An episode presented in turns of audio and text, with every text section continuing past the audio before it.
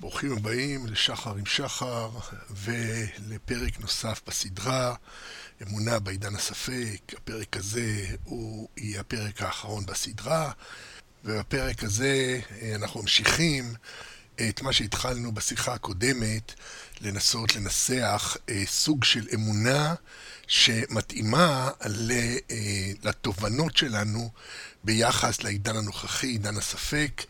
אה, סוג של אמונה דתית, אמונה שהאלוהים עומד במרכזה, דהיינו תיאולוגיה, שהיא מידה רבה גם תיאוסופיה, חוכמת האמונה, וכמובן אהבת האל, פילו, תיאופיליה, תיאופיליה, יש כזה? אז, אה, אז אנחנו אה, עוסקים עכשיו בסוג של תיאופיליה מודרנית, היפר-מודרנית, אה, אמונה מתאימה, אמונה דתית, כן? אמונה, לא במובן הכללי של קרדולוגיה, שכמובן אה, ראינו שכל האמונות יש להם מבנים אה, וצורות דומות, רק התכנים משתנים, אלא אנחנו מסתכלים עכשיו על התוכן ממש, על אמונה ספציפית שמקיפה את התופעות, את הנקודות הלחץ, את השינויים המבניים, כל מה שדיברנו עליהם בפרקים הקודמים. אמונה שתאפשר אה, לאדם בעידן הנוכחי להחזיק ברעיון האלוהי. אז אה, אני מתחיל פה עם, אה, בעצם ממשיך מהשיחה הקודמת, את, הנוס, את המופעים השונים של אה, אמונה אפשרית כזאת, ועכשיו אני הגעתי למופע הניסים האישיים. כאשר מדובר בניסים אישיים, באותם צירופי מקרים פרטיים שכל אחד נתקל בהם במהלך חייו, יש מקום לאיזון בין ההקשר התודעתי שמכונן את הנס לבין ספקנות ביחס למשמעותו.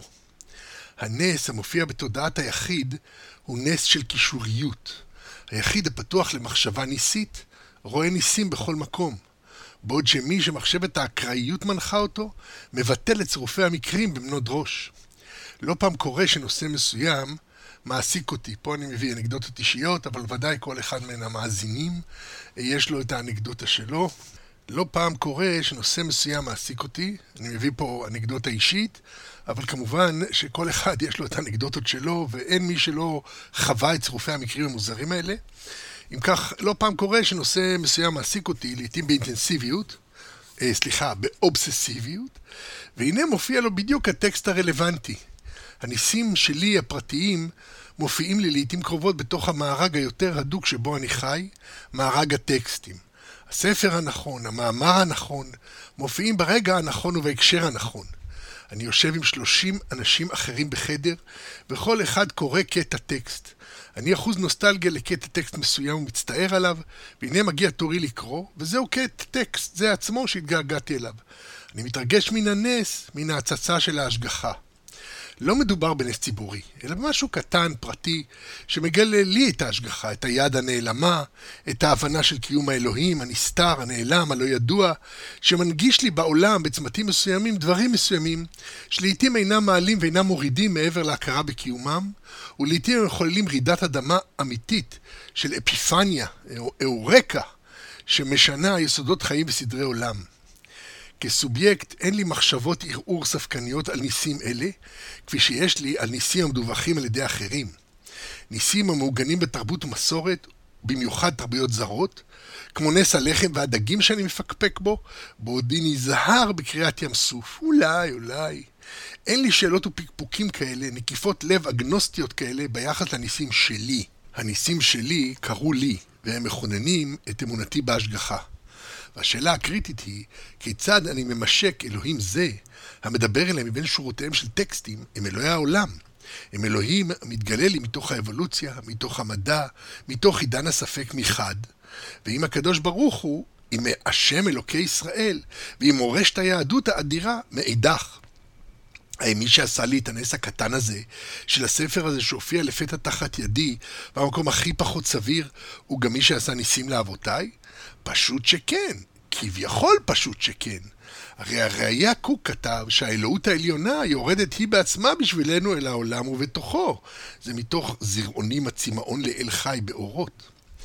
רשימת הגילויים האלוהיים חושפת היבטים שונים של ההוויה, המצטרפים לתמונה שלמה של אלוהות אימננטית, המתגלה בכל מופעיה של המציאות, החל מהצד האסתטי, היופי וההדר, עבור בעולם הטבע, החי והרמס, הצמח והפרח, וכלה במופעים של גדולת האדם, כישרונות, רעיונות, דמיונות והגיונות. כמובן שההתגלות האלוהית תלויה במגלה, תלויה באדם שיכיר ביופי ובהדר, שיתפעם מכישרונות והגיונות, שיזדהה עם סערת גיבורים ושיכיר בניסו. המאפיין של כל הניסים למיניהם הוא שהם אישיים כל כך, שהדבר הנכון מופיע ברגע הנכון ואתה עומד משתאה, ואינך יכול אלא להתפעם מהמופת. ומאידך אפשר גם לבטל את הגילוי ולהתעלם ממנו, להשיבו אל הסתמיות. ומכאן נגזר עוד מאפיין ייחודי של צירופי המקרים הללו, של המופתים הללו, שהם תלויים כל כך בסובייקטיביות של היחיד, שהם נתונים לשתי פורענויות. האחד, שאינך מתנשא בהם אם אינך מודע להם. והשני, שהם נתונים לניצול לרעה בידי שרלטנים למיניהם ומוכרי שמן נחשים. יש ניסים בעולם, יש גילויים בעולם, אך צריך להיזהר, כי זו פורענותה של המסורת, שהיא מקדשת את הדברים, כולל שקרים וכולל דברים שלא היו מעולם. אין דת שאין בה סיפורי מופתים וניסים. כך למשל, טקסט בודהיסטי מספר על נזיר, שפתאום אמר לו מישהו לקנות פייס. הוא כמובן התעלם מכך, מה לנזיר בודהיסטי ולהבלי העולם הזה? אך אז נתקל בהגרלה של מכונית ספורט חדשה, והמגריל צעק אליו כמתגרה, היי, נזיר, למה לא תקנה פייס? תגריל מכונית.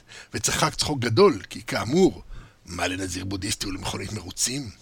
מאחר והייתה זו הפעם השלישית באותו יום שאמרו לו לעשות מעשה, ראה הנזיר בכך השגחה ושם את שארית כספו על כרטיס ההגרלה, וזכה במכונית.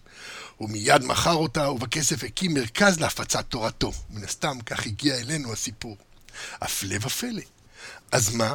הקדוש ברוך הוא רצה לזכות נזיר בודהיסטי להפיץ את תורתו? כנראה. הניסים נמצאים בכל מקום, אך הם נתונים גם לעיוות בידי שרלטנים. לכן, מאחר וזה לא קרה לי אישית, איני יכול לחמוק מהאפשרות הספקנית שכל הסיפור הזה לא הומצא, אלא כדי לתרץ בדיעבד את העובדה שנזיר מחזיק בכרטיס הגרלה. ההסבר הניסי הוא בעייתי במיוחד, משום שאין דרך לאמת אותו באופן בין אישי, באופן קונסנסואלי, שהרי האמפיריקה של הנס עוברת תמיד דרך החוויה של הסובייקט. זו הייתה המחלוקת הגדולה בין הגאון מווילנה לבין בעל התניא. האם מותר לפסוק על פי נסתר או לא.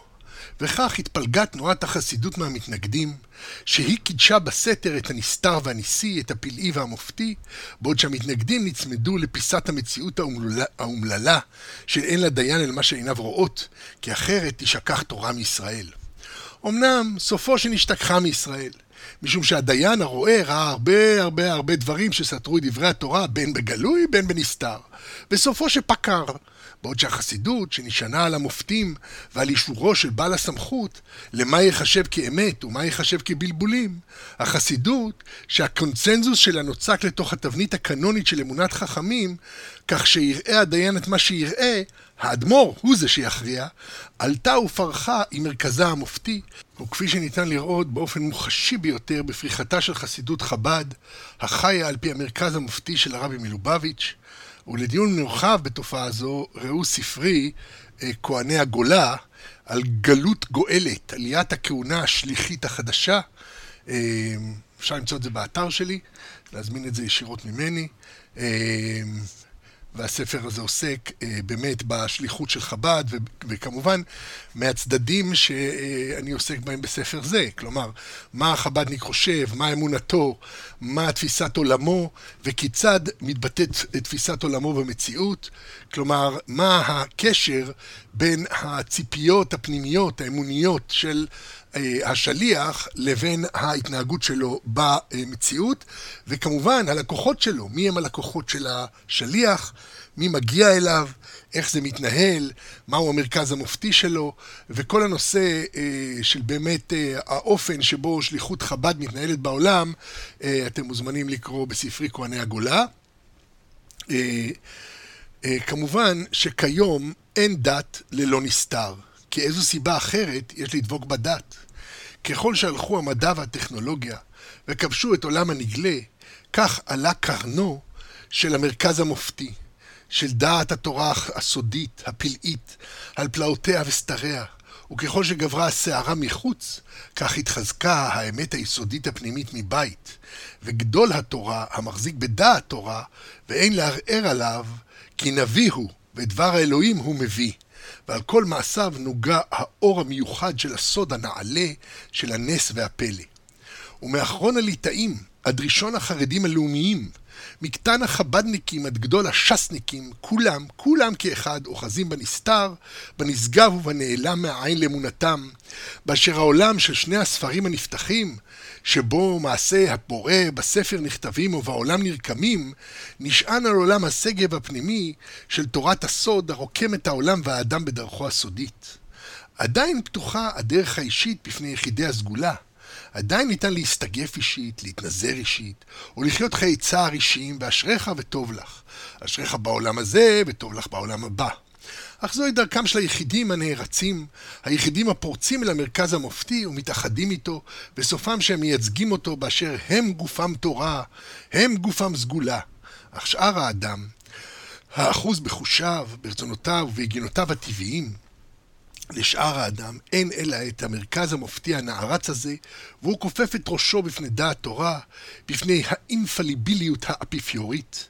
זה על כשל, על טעות האפיפיורית, בפני עומק הסוד הברהמיני, בפני עוז גבורתו של הנביא, הוא מכניע את דעתו האישית הקטנה מול המרכז המופתי הסודי הזה, שתופס בעידן הספק את מקומו הנאות בין כל שאר המרכזים המופתיים, מאולמותיה הסטריליים של תעשיית הפארמה ועד לבנק המרכזי, מחדרי ניתוח לב ועד המרכז האקדמי לחקר החלל, המרכזים המופתיים מכל עבר, והאדם נמצא בנישה המסוימת שלו, הייחודית, אך הנתונה בגיא צר בין הררי המרכזים המופתיים המתנסים מכל עבר, ורק אצבע צרדה מחליקה ונוקשת על הצג המגגל, ומקשרת ומקשרת, עד שבסוף נמאס לך ואתה צמא לקצת סוד, לקצת נועם ניסי, ואתה הולך לרקוד עם התורה ולהתפלל לאל עליון.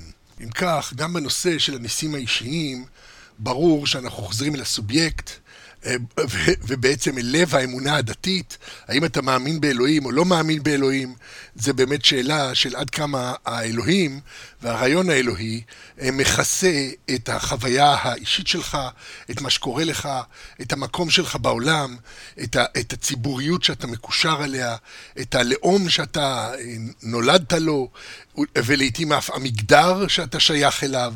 כל אלה מתווים אה, מסלולים שונים, וכמובן אה, מפעילים נקודות לחץ שונות על האופן שבו אתה תיגש למציאות, אל האמונות שבמציאות, בין אם זו אמונה מדעית, בין אם זו אמונה אה, דתית, אבל כמובן שהניסים האישיים הם נקודה קריטית של בירור אה, העניין האקראי, ולא בהכרח הם תמיד מובילים אל, אה, אל אמונה דתית.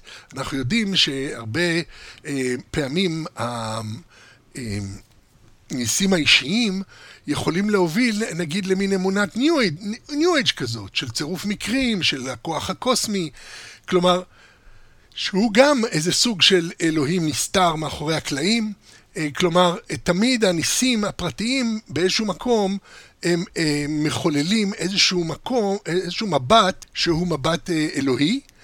אמנם אני צריך להיות זהיר בדבריי פה, כי בוא נחשוב על אה, מאמיני הקרמה למיניהם, שהם אה, מאוד חזקים גם בעניין של המזל. מי שראה היה סרט אה, נער החידות ממומבאי, זה ספר, זה סרט, אה, זה באנגלית נקרא Slumdog Millionaire, שהוא בעצם מביא את הרעיון העמוק הזה של מזל, המזל קובע.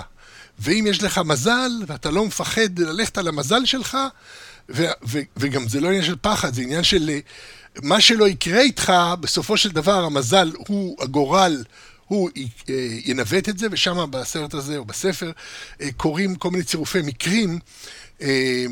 לגיבור, שבסופו של דבר בחידון, שהוא יהיה ממנו מיליונר, צירופי המקרים האלה מאפשרים לו לדעת פרטים אזוטריים על המציאות, שלא ניתן היה לעלות על הדעת שהוא ידע אותם, והוא יודע אותם מתוך הניסיון האישי העמוק שלו, אה, לא בתור איזה משהו אנציקלופדי, אלא מתוך זה שהיה לו מזל.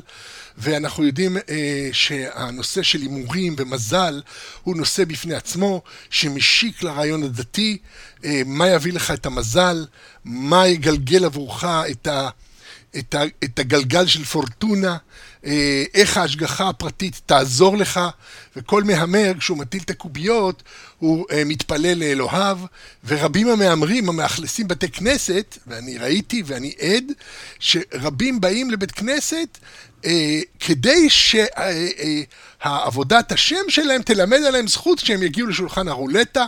ו- וכשהם uh, יזיזו את מכונת המזל, וזה יביא להם, בגלל שהם עבדו את השם, בגלל שהם מקפידים לבוא לבית כנסת ומקפידים להתפלל, אז זה יביא להם את המזל. ו- והשליח, לעתים הוא לא מתנשא מזה כשמישהו רוצה ללכת uh, לפני שהוא הספיק לסיים את כל המהלך של התפילה, או את המהלך של הסעודה אחרי התפילה והקידוש, אז הוא אומר, uh, כן, זה מביא ברכה, כדאי לכם להישאר. אני מדבר על שליח שנמצא באזור של הימורים, שבאים אליו אה, אנשים מסורתיים, אה, שבעיצומו של השבת אחר כך ילכו להמר. אבל הם קופצים לבית כנסת, כי ככה זה, זה מורשת, זה מסורת, ואז הוא משכנע אותם להישאר עוד קצת ועוד קצת, כי, כי כדאי, כי זה מביא ברכה, מביא מזל.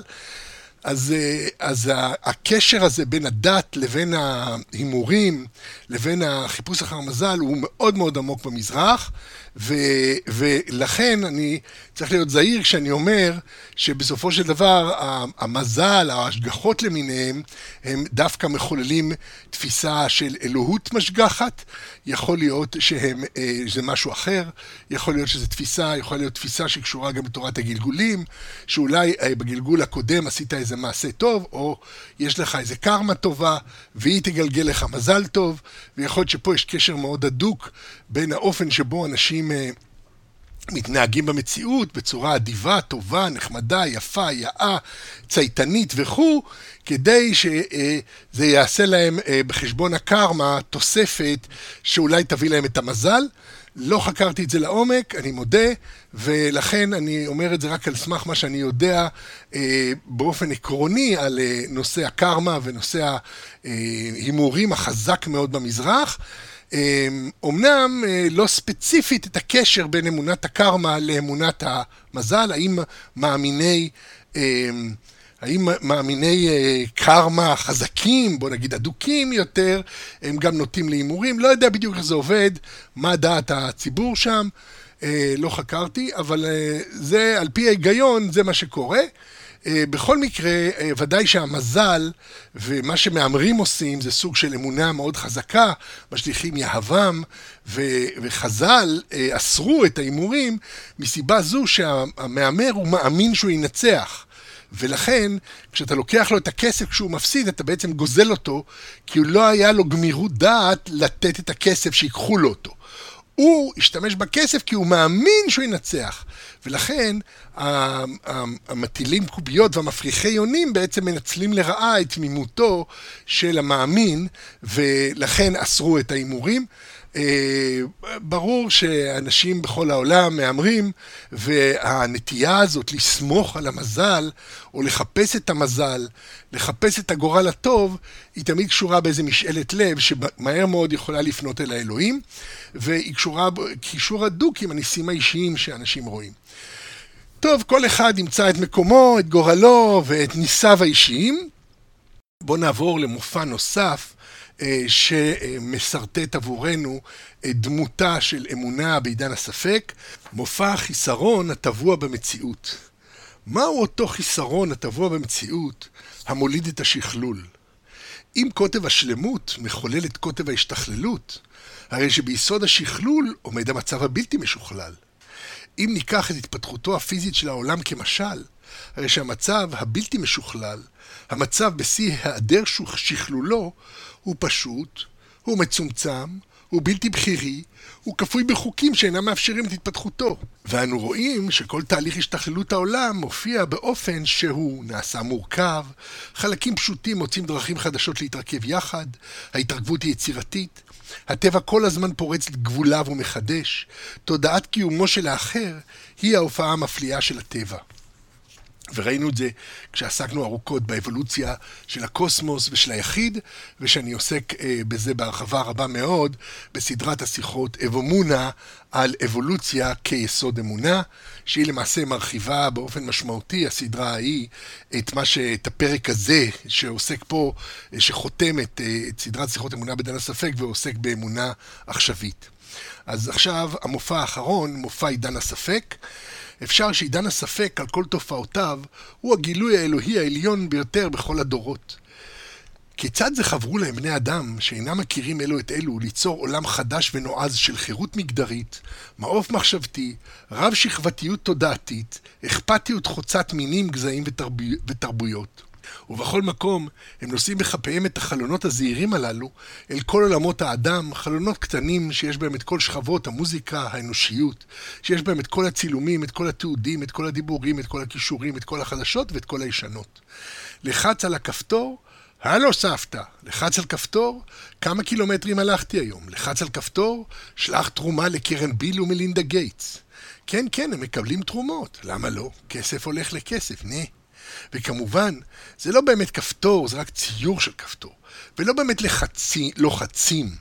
אבל הרי הווירטואליה היא דבר קרוב מאוד אל הסובייקט. קרוב אל הנשמה, כי קרוב אליך הדבר מאוד. עייף, הזמן מונית וסע הביתה. רעב, הזמן מאכל. אני לא אומר איזה, כי אולי כאלה מעדיפים לא לאכול פחמימות, ואולי כאלה הם צמחונים, כדי לא לפגוע באיש מבין המאזינים, הזמן מאכל. משועמם? פתח ספר. רגע, כמה קלוריות יש במלפפון? טוב, מחר נתחיל דיאטה. יהיה חם מחר? ואיך אני מאתר את השריר שנתפס לי בגב כדי לשחרר אותו? מי שלח לי הודעה? ואפילו מאחורי כל זה, תלך לאיבוד, גוגל הרי ימצא אותך. ואיפה היינו לפני עידן הספק? האם יש גילוי אלוהי מופלא מזה? עד הנה. אם כך, אה, השיח. עכשיו, אה, כמה מילים על... אה, כמה מילים לסיום על אמונה בתכלס. במה מאמינים? ובכותרת אני מביא מרבי רבי אברהם אבן עזרא, היוכל איש חקור את סוד יוצרו. אה, שיר. היוכל איש חקור את סוד יוצרו. סליחה על הזיוף, אני תמיד אה, מתרגש מהשירים הללו, ולכן קולי עולה ויורד מנעדים ומזייף קשות. אבל אם אתם מכירים את השיר, או אם לא, אתם מוזמנים לגגל אותו. במה מאמינים? הסובייקטיביות האמונית חותכת את העולם הזה. בין אם מדובר בהכל אלוהות של החסידות, או בהכל אשליה של הבודהיזם, בין אם מדובר בראייתו החודרת של הרשב"י המואסת במעשיה של רומי, או בתחיית העולם של הנצרות, האונתולוגיה אינה זוכה לאמונתן של הדתות. לכן האונתולוגיה, כלומר המציאות האובייקטיבית המתגלה לעיני הממשמש בה, לעיני הסובייקט הממשמש בה, אה, וגם לעיני המדע, אינה זוכה לאמונן של הדתות, שתמיד אומרות מה מסתתר מאחורי הפרגוד, כפי שגם המדע עושה. אבל המציאות האונתולוגית היא גם זוכה, וזוכה, לאמונת הציבור, באשר אין לדיין אלא מה שעיניו רואות, ואם הוא לא עסוק בתרגילי הכחשה קרטזיאנים. כמו דקארט שאמר שהכל אשליה עד שהתחיל להגיד אני, אני חושב משמע אני קיים ואז יום בא ואמר זה שיש מחשבות זה לא אומר שאתה קיים יש מחשבה, מי אמר שאתה קיים? אה, יום, יום. אז אם הוא לא עסוק בתרגילי הכחשה קרטזיאנים, הרי הוא חווה את המציאות כמקום בכירי, בו יש למעשיו השלכות קונקרטיות. והמדע והטכנולוגיה תומכים ומאששים את השאלה הגדולה, במה תבחר? והנגזרת של שאלה זו, יש בחירה. כך, מול המכתוב של הדת, ניצבת הכתיבה המתחדשת של עידן הספק. לא הכל כתוב מראש, יש חדש תחת השמש, ואמונת האמפיריקה אמונת העולם הזה נוטה להתנגש עם הדתות באותה נקודה שהן כולן נוטות אל הבודהיות בפנימיותן. ובעידן זה, שבו, שבו הוכח שניתן לשנות את העולם כדי להפחית את מידת הסבל האנושית, השאלה היא בסופו של דבר מידת התמשכותך עם האמפיריקה ששם טמון העושר האנושי.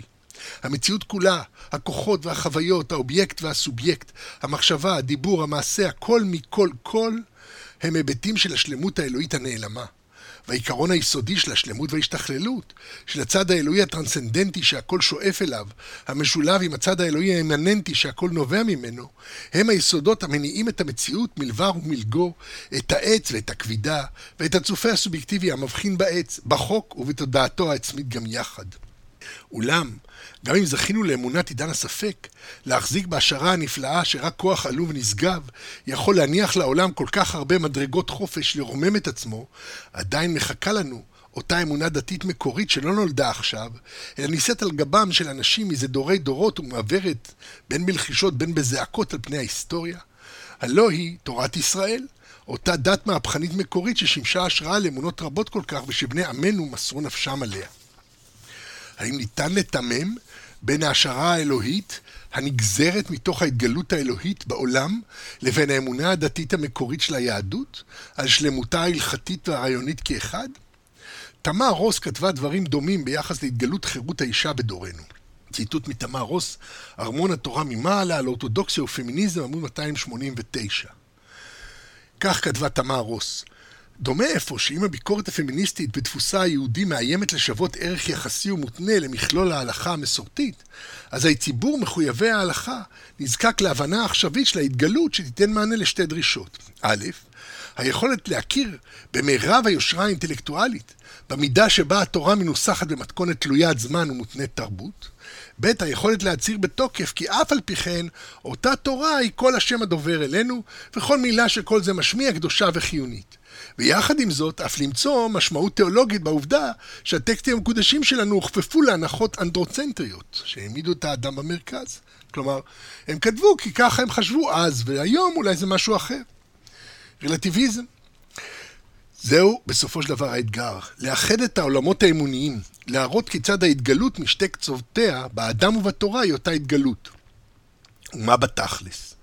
מאמרו של הראייה, חכם עדיף מנביא, הולכת ומבצבצת הכמיהה ההורגת השואפת, שמתוכה משווה הראייה בין המשוררים לחכמים המעשיים. הוא מסביר שהראשונים יכול, יכולים לתאר את המציאות, אך האחרונים מכשירים את החיים ומעמידים אותם על הבסיס הטוב. והרי זהו בדיוק לב עידן הספק, הצלחת החכמים המעשיים לבנות עולם טוב יותר עבור האנושות, עולם של בריאות, מים זורמים וסופרמרקטים שכונתיים עתירי מזון. המהלך המעשי לא פחות חשוב מהתודעתי. הבירור התודעתי נעשה בתוך מציאות חיים מעשית, המנסה להביא את התודעות לידי מימוש, בבחינת נאה דורש, נאה מקיים. וכשהדרשה מפסיקה להיות נאה כל כך, גם נויו של הקיום מועם. זהו לב העניין. הבחירות לעולם אינן מתבצעות בריקם של תודעה אבסולוטית, של אמת אבסולוטית, אלא הן תמיד משוקעות בעולם האנושי שבו חי בעל התודעה. הסובייקט מתמשק עם סביבתו באקטיביות מתמדת, וההוויה הפנימית מתלבשת במחשבה, דיבור ומעשה. הרעיון והמעשה מאוחים באשר המעשה מממש את הרעיון, והרעיון מכונן את המעשה, ומעוצב על ידו בעת ובעונה אחת. וכמאמר ספר החינוך, האדם נפעל כפי פעולותיו, כי אחרי הפעולות נמשכים הלבבות. זה מתוך ספר החינוך ט"ז שלא לשבור עצם מן הפסח. וכל ענייניו של עידן הספק קשורים לחוכמה המעשית המכוננת את המדע ואת הטכנולוגיה הנושאים את האנושות על גביהם. ולכן ברור שאם ברצונך לתקן את המציאות ואת פגמיה, עליך להתחזק ולהיות לאיש, ולהחזיק בעבודת החכמים והלכותיהם. השאלה היא שאלת הווייתך בעולם כסובייקט שלם. כנשמה אנושית הנתונה בתווך של עידן הספק, ובתוכו בתוך השכבה המתווכת של ארצך, מולדתך ובית אביך. כל שלל המחשבות והידיעות הדרות בכפיפה אחת בתודעה, הן חלק מהרפתקאת החיים המבקשת לממש את הבטחת ההשתכללות וליצור עולם שלם שבו האמונה והמעשה, הפרט והכלל, היחיד והחברה, חיים בהרמוניה ייחודית. והמעשה הוא העיקר.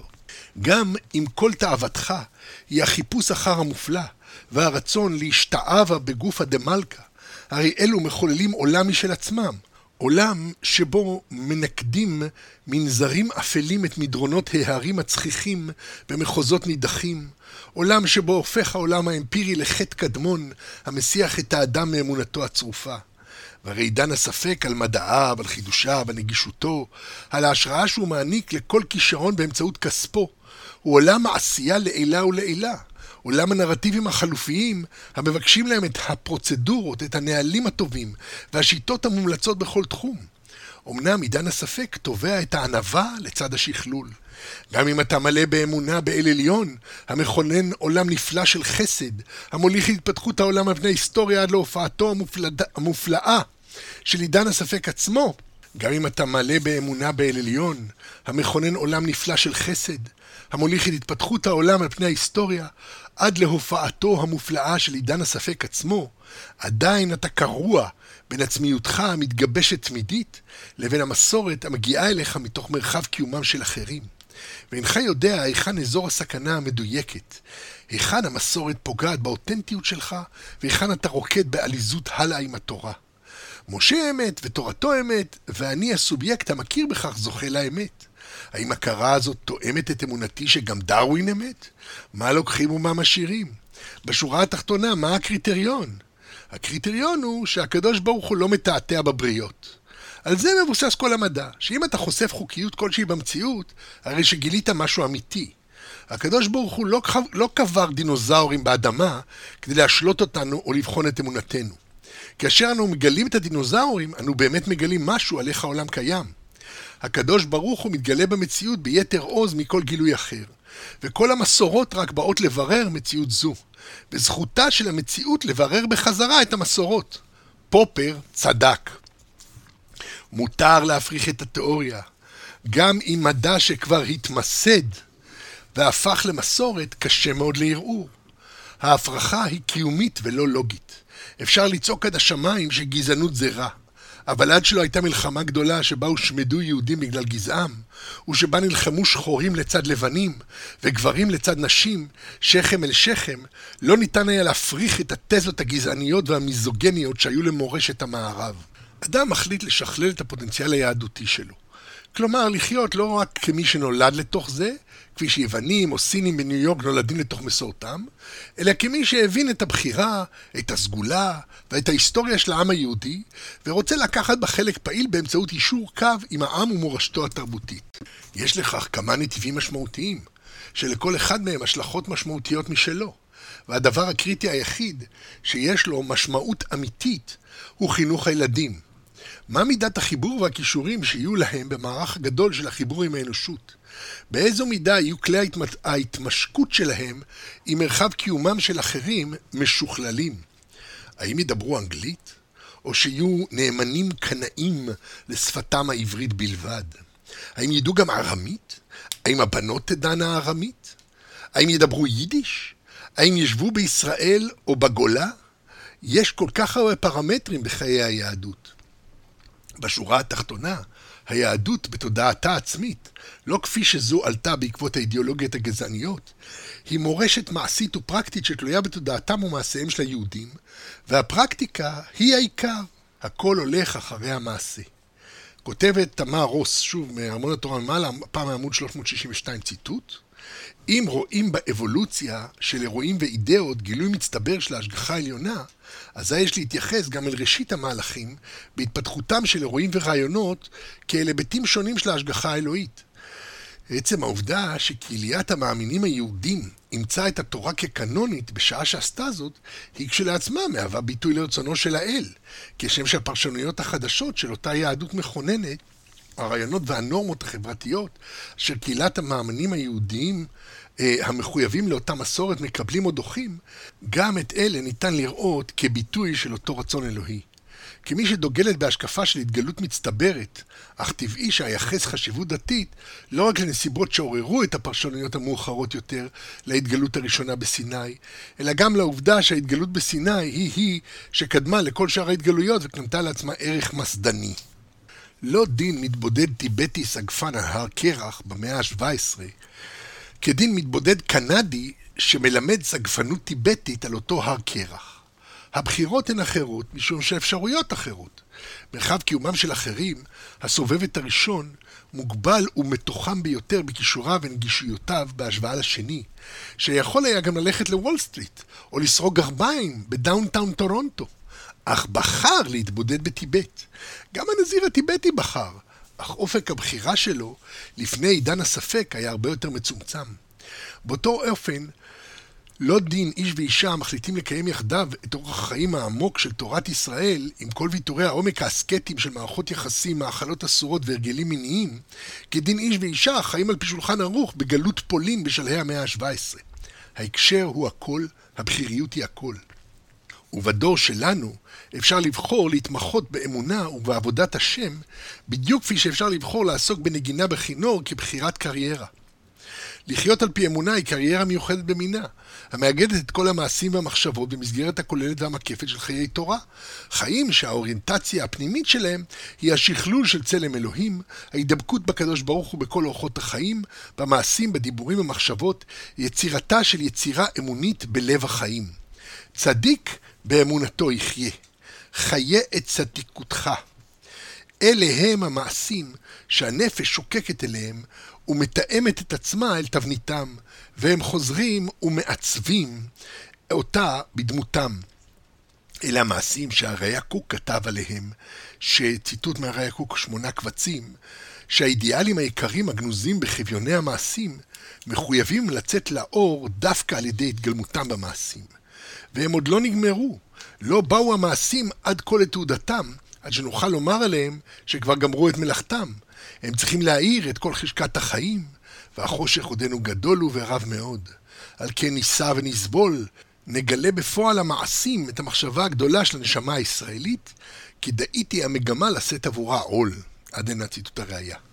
לראייה קוק היה ברור חד משמעית, שכל גילוי של טוב ושפע בא ממקור אלוהי, ולכן יש לייחס את הגילויים של הטוב והשפע שמביאה הנאורות על כנפיה למקורם האלוהי, ולכן לא יכולה להיות סתירה אמיתית בין תורת ישראל לבין הנאורות, מאחר בשניהם הם מקור אחד באים, ועל כן לא חדל הרי הקוק לדבר על האור ועל אורה של תורה, אותם אידיאלים הגנוזים בחיים של תורה, שהם הם האידיאלים המפקים בתוך הנאורות עצמה, וכל השינויים המתחוללים אינם באים אלא לפקוח את עינינו לטבעו האמיתי של האלוהים, וליישר את אורחוננו בהתאם למציאות האלוהית המתגלה בשיר מרובע שמציע הראייה.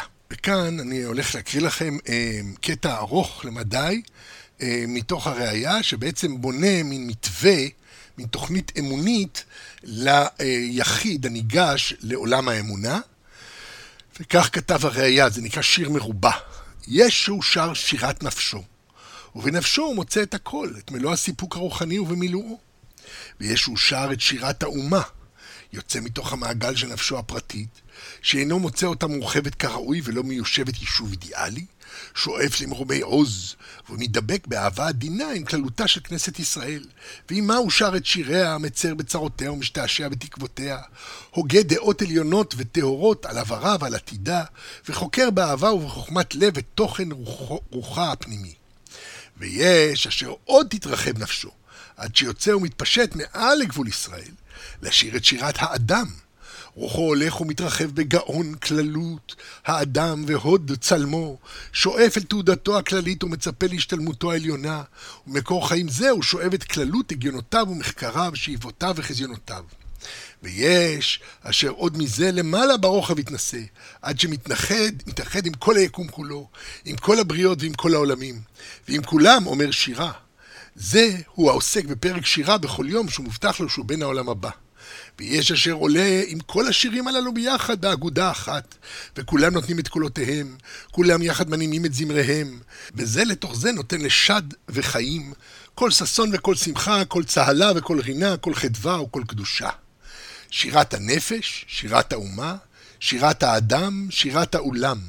כולן יחד מתמזגות בקרבו בכל עת ובכל שעה, והתמימות הזאת במילואה עולה להיות שירת קודש, שירת אל, שירת ישראל, בעוצמה, בעוצם עוזה ותפארתה, בעוצם אמונתה וגודלה.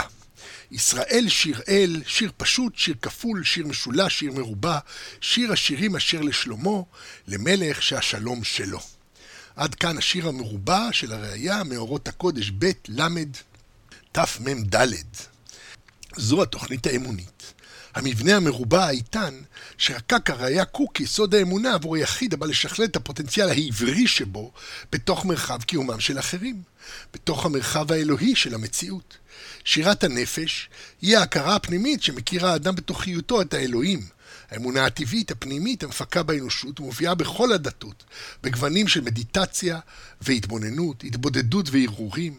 אלו הניסים הפרטיים המתגלים לכל אדם, ותחושת הגורל והייעוד המפעמות בקרבו, מקומו בעולם, מקומו בהוויה. רבות התחדשה אמונה פנימית זו בעידן הספק, עת החל היחיד לפנות אל עצמו כביטוי של האלוהי, לחפש את חלק אלוקה ממעל בנשמתו, ולחזות מבשרו אלוה, למצוא את ההשגחה הפרטית בתולדות חייו, ואת הגילוי האלוהי בכישרונותיו.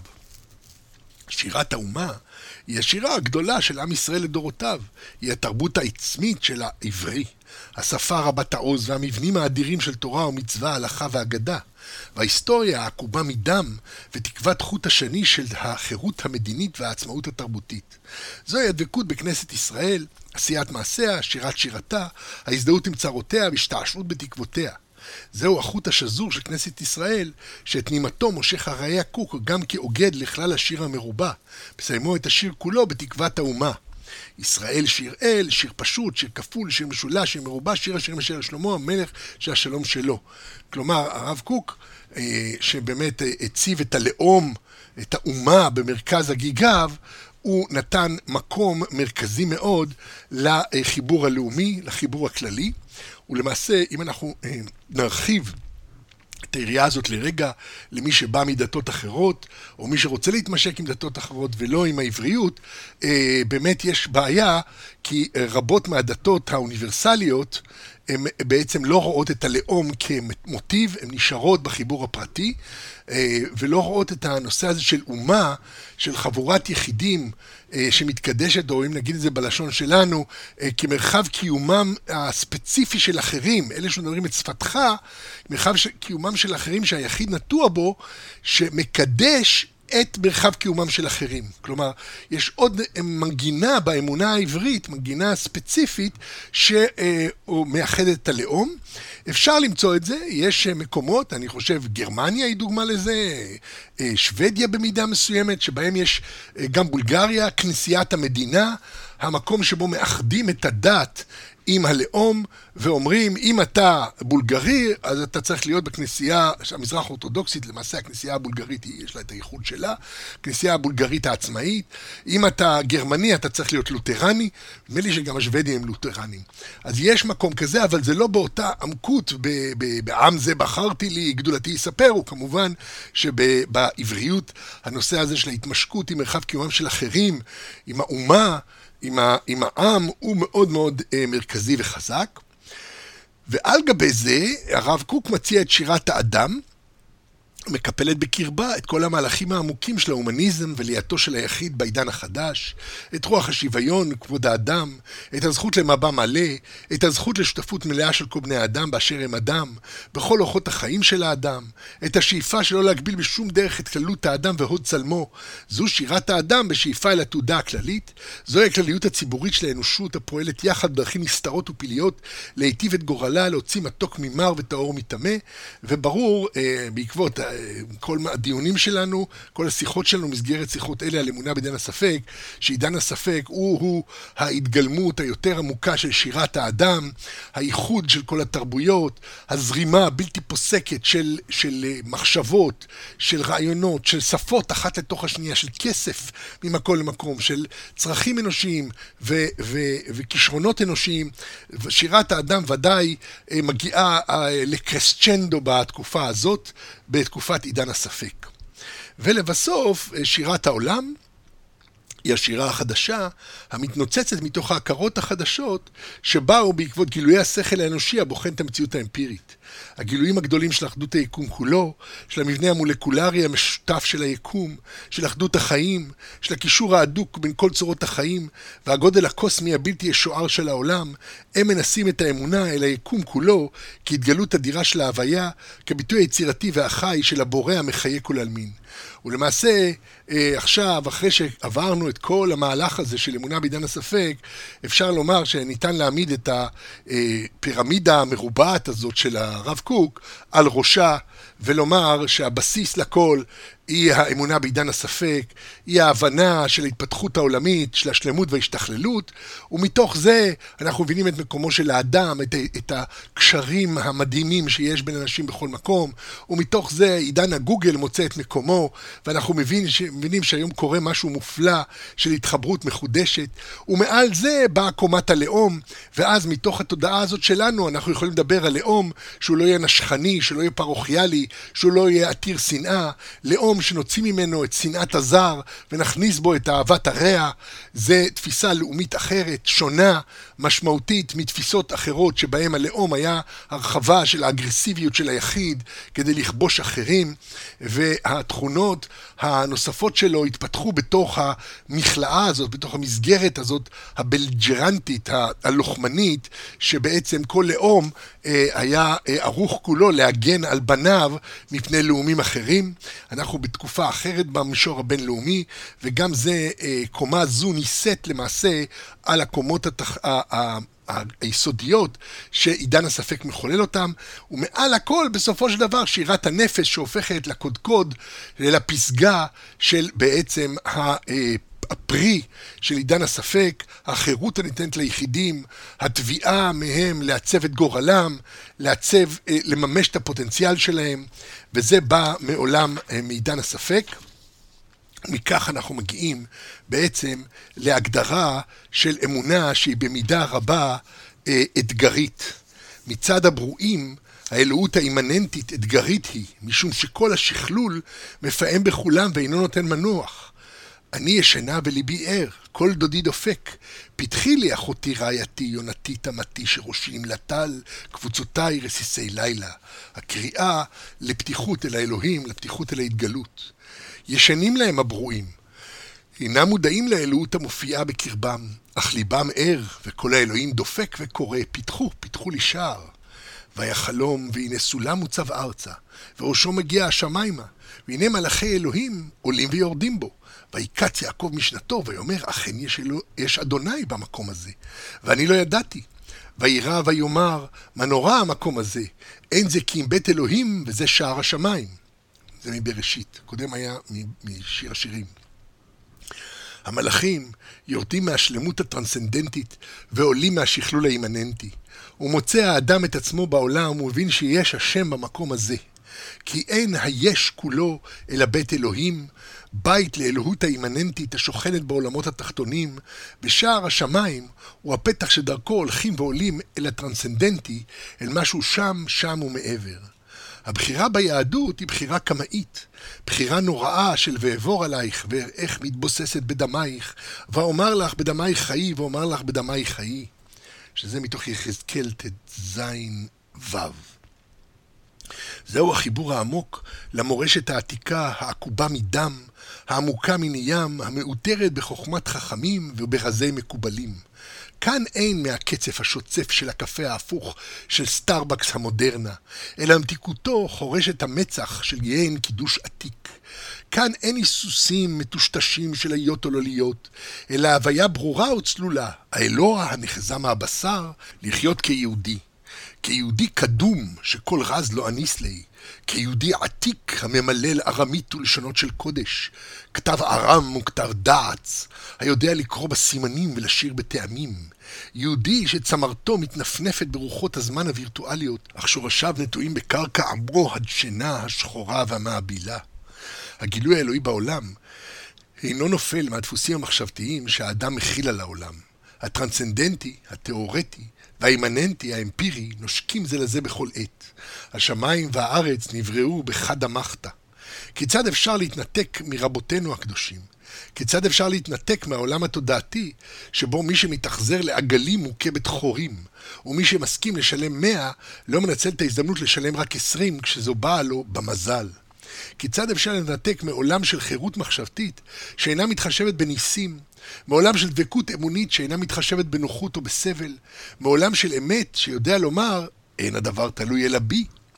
בכל רגע ורגע יורדות נשמות חדשות לעולם, כשהן מצוידות בכל הכלים לחבור אל אחיותיהן, שכבר התלבשו בבשר לפניהן.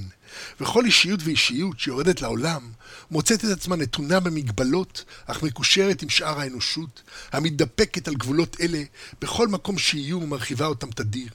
והכישרון של כל יחיד ויחיד הוא קשר אחד ברשת האדירה, צינור אחד במערכת האספקה האנושית חובק את התבל, והגישה של הסובייקט אל טוב, אל טוב תוצרתם של כלל הסובייקטים הולכת ומתעצמת, הולכת ומשתחררת.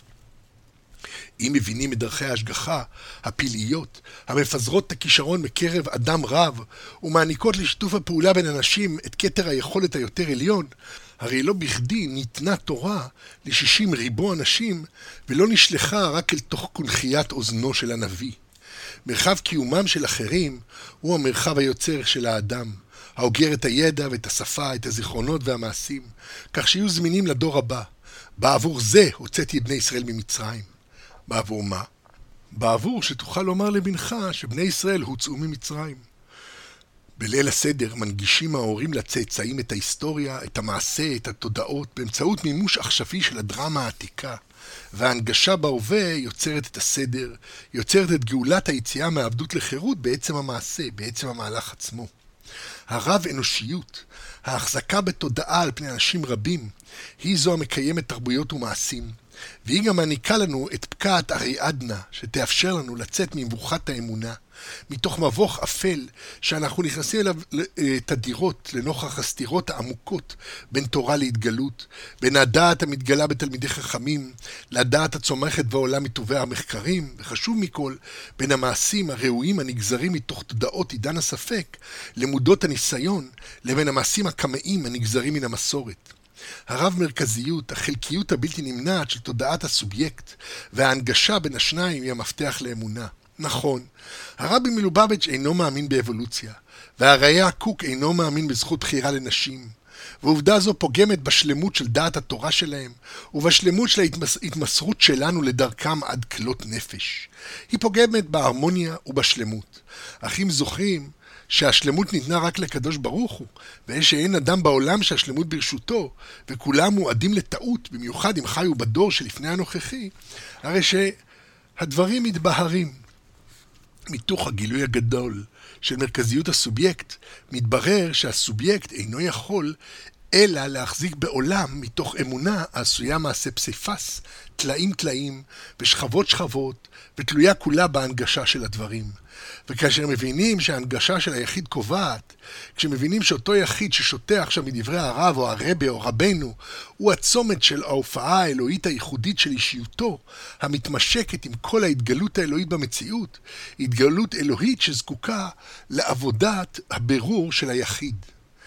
אי השלמות המהותית של היחיד מוצאת את השלמתה במרחב קיומם של אחרים, בריבוי האנושי המשלים ההדדית, וישראל, המתפללים במניין, יודעים סוד זה מקדם, יודעים שכל אחד הוא בעל ערך עצמי מהותי חשוב ביותר, אך כל אחד לבדו אינו יכול לחולל את השלמות, שרק הצטרפות של הרבים מחוללת. הציבור הוא המאגר והמפתח של כל כישרון אנושי, ועתה עם בוא גוגל השתכללו מפתחות ההנגשה של כל זה, והם עומדים לרשות הרבים. כביכול כמה נורא לגלות שהפתרון הוא פוסט-מודרני כל כך, שחיצוניות וחלקיות הם המפתח להחזקה בכל העולמות.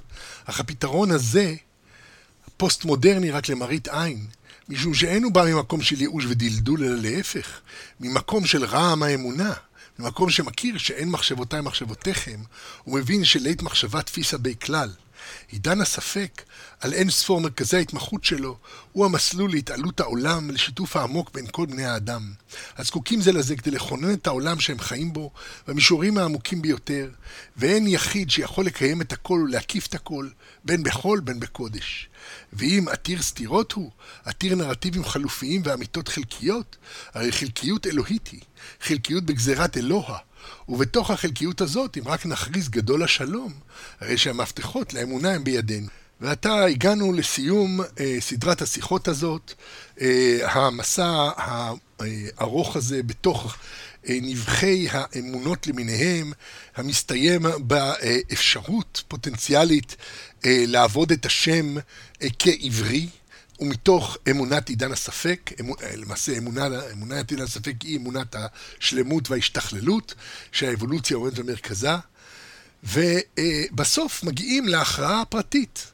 כיצד כל אחד, כל אחד מאיתנו, יכול להאמין או לא להאמין, לבחור את דרכו בעולם. כי ככה זה כשעושים תיאולוגיה. בסוף צריך איזה אני מאמין ברור.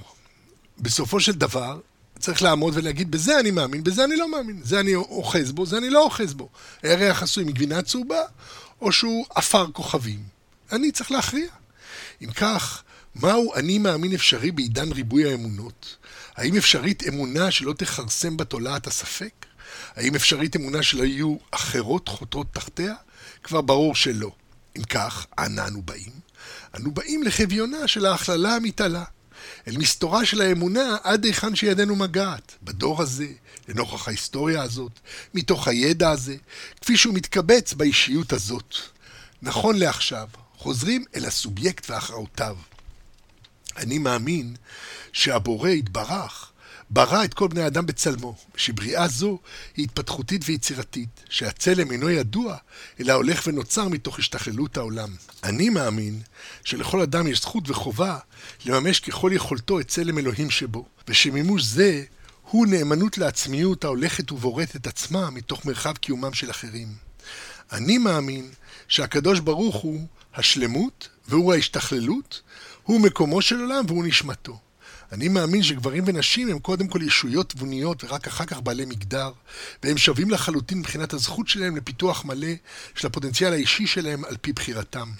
אני מאמין שהעולם מתפתח באופן שהולך ומגביר בנו את החירות ואת הבחירה, ושככל שאנחנו מגבירים את החירות והבחירה, כך הולך ומתפתח העולם. אני מאמין שהחידושים מבניים של עידן הספק הם התגלות אלוהית יצירתית המשחררת האמונה מכל צדדיה המשעבדים. אני מאמין שעידן הספק מזמין אותנו לתמם בין היהדות לבין ההתגלות האלוהית של הדור באמצעות הפרשנות שרק חיינו הסובייקטיביים יכולים לחלל, לחולל, וכמובן שמי שבא ורוצה לתמם אמונות אחרות, הוא מוזמן לתמם בין כל אמונה טבעית, דהיינו לאומית, אה, תרבותית, שממנה הוא בא, או שהוא מחליט לדבוק בה, כי אנחנו יודעים שלמשל לבודהיזם רבו היהודים, היהודים על פי uh, גזע, כן? היהודים על פי uh, התפיסות החיצוניות, הגיסיות, שמחזיקים בבודהיזם, עד כדי כך שהם מגגלים ג'ובו בוויקיפדיה, מגיעים לרשימה ארוכה מאוד של uh, מורי, מורי בודהיזם יהודים.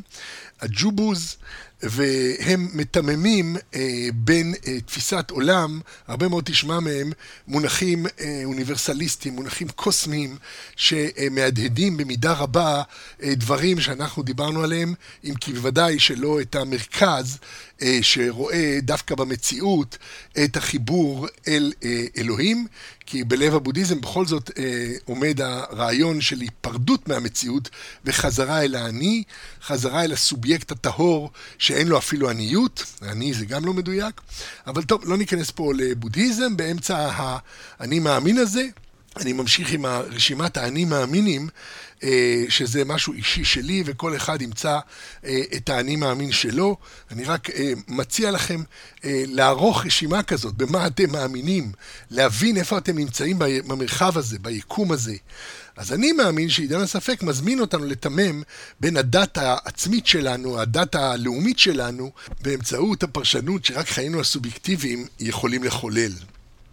אני מאמין שגילויי השכינה הם רז כמוס ונעלם, שאין בידי לרדת לחקרו, והדור הנוכחי נוגע ברזיות של אי החקר. אני מאמין שעצמותי וחיי הם רז בפני עצמם, ואין ביכולתי לרדת לחקרם. אני מאמין שעליית האדם היא פועלו האמיתי של הקדוש ברוך הוא בעולם.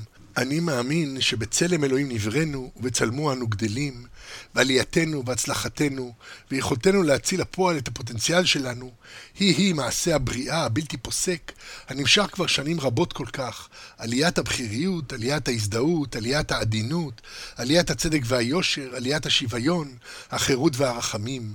מיליארדי שנות אבולוציה מולידים את אלה מתוך האופל והנה אנו במדרגה הבאה, מדרגת נאורות השפע. והמדע משיב את המעשים, וההומניזם משיב את הצדק, והשפע הכלכלי משיב את החסד, והכל עולה ופורח, והישות האנושית פוסעת במעלה הדרך בואכה בית אל. תם ולא נשלם, השבח לאל בורא עולם, תשבי יתרץ קושיות ובעיות. איך?